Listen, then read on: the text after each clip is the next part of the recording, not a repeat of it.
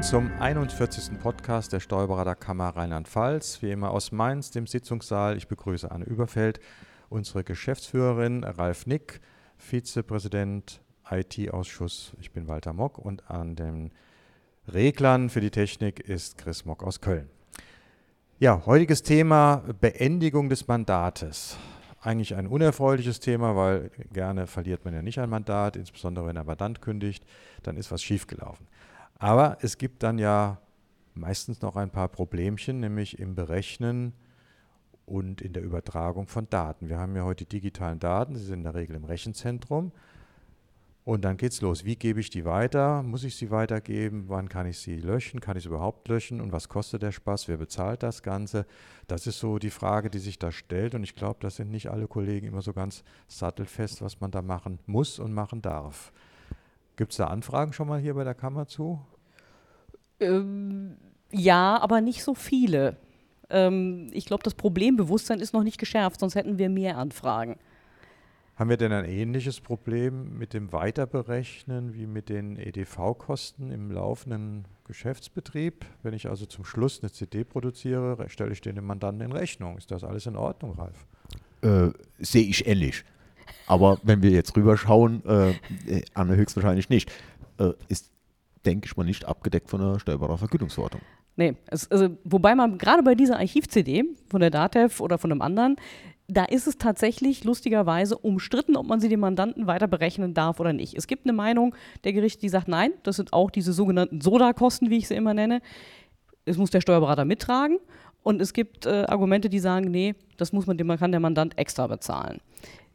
Die Meinung der Gerichte, die sagen, das sind Soda-Kosten, die muss der Steuerberater mittragen, sind besser begründet, nämlich mit dem Hinweis auf diesen Paragraphen 66 Steuerberatungsgesetz, wonach eben die Pflicht zur Aufbewahrung erstmal den Steuerberater trifft. Und damit natürlich er auch die Kosten dafür tragen muss. Früher hatte man das schön einfach. Äh, da gab es ein Journal und alles schön in Papier. Äh, man hat es in Paket gesteckt, an den Mandanten geschickt und sagt, das sind deine Sachen. Ich habe die Empfangsbestätigung, dass der Mandant seine Unterlagen alle hat.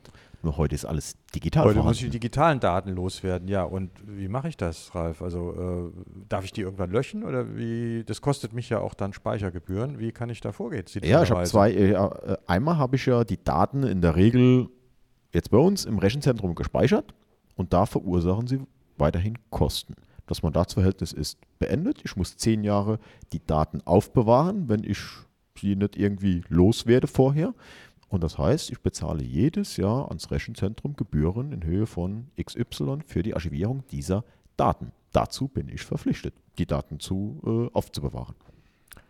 Aber ich kann den Mandant doch auffordern, sagen, nimm jetzt mal deine Daten bitte ab, so wie früher das Journal. Äh, ich will die Daten nicht haben. Ich äh, archiviere dies, sie dir äh, auf einem Stick oder also auf CD oder ich übertrage sie per Mail. Äh, nimm mir die Daten jetzt bitte ab. Das müsste ich doch machen können, damit ich die Daten loswerde und die Kosten dann letztlich auch loswerde. Ja, wenn ich den Mandanten auffordere, seine Daten in Empfang zu nehmen, äh, seine kompletten Daten in Empfang zu nehmen und ich weise ihn darauf hin, dass ich die Daten zum Beispiel nach sechs Monaten, muss ich sie, glaube ich, äh, also die Grenze, muss ich sie, äh, ihm Zeit geben, wenn er danach nicht kommt äh, und die Daten abholt, dann darf ich sie meines Wissens nach löschen. Das heißt, auf diesem Weg kann ich mich von den Kosten trennen, indem ich ihn auffordere, die Sachen abzuholen. Da haben wir unter Umständen Firmen, die zumachen, den interessiert es gar nicht mehr mit seinen oh. Daten. Ne? Der ist, mhm. äh, das interessiert mich früher, was ich gemacht habe. Dann haben wir die Daten. Also mit der Aufforderung, die Daten abzunehmen und einer Frist von sechs Monaten kann ich dann löschen und wäre dann von den Kosten frei. Ist das so? Das ist so richtig. ziemlich richtig. Aha. Aber natürlich immer so die kleinen Spitzfindigkeiten. Es muss nachweisbar sein, dass der Mandant aufgefordert wurde. Das musst du in deinen Akten natürlich haben. Ja. ja das ist, ja, sonst. Ähm, Klar, Dokumentation ist bei uns in allen Dingen genau. wichtig, dann natürlich erst Das recht, sind aber, denke ich mal, die, die, die Problemfälle, die du gerade angesprochen hast. Der Mandant macht den Laden zu. Und dann hat er keine Lust, äh, wenn er eventuell sowieso mit miesen aus dem Geschäft rausgegangen ist, da noch äh, schlechtes, äh, gutes Geld dem Schlechten hinterherzuwerfen und dir die Gebühren zu erstatten für die Archivierung.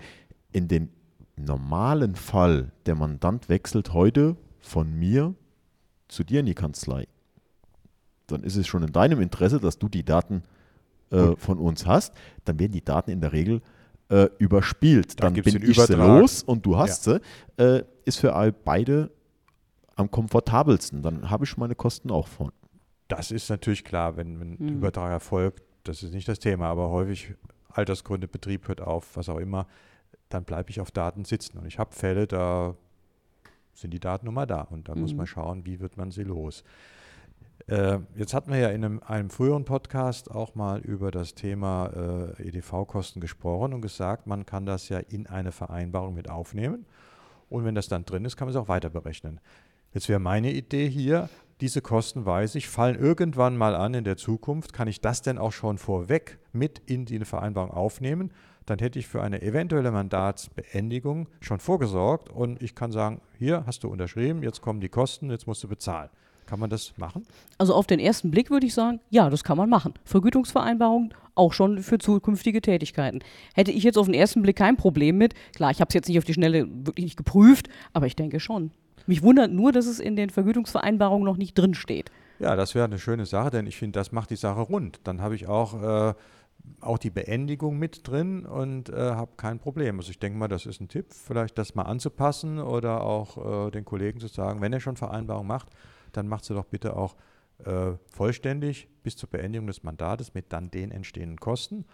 Und äh, ja, das ist vielleicht der Tipp des Tages aus diesem Podcast zum Thema, wie beendige ich ein Mandat äh, richtig. Das war's für dieses Mal. Ich bedanke mich in die Runde. Bis zum nächsten Mal. Ciao. Tschüss. Und tschüss.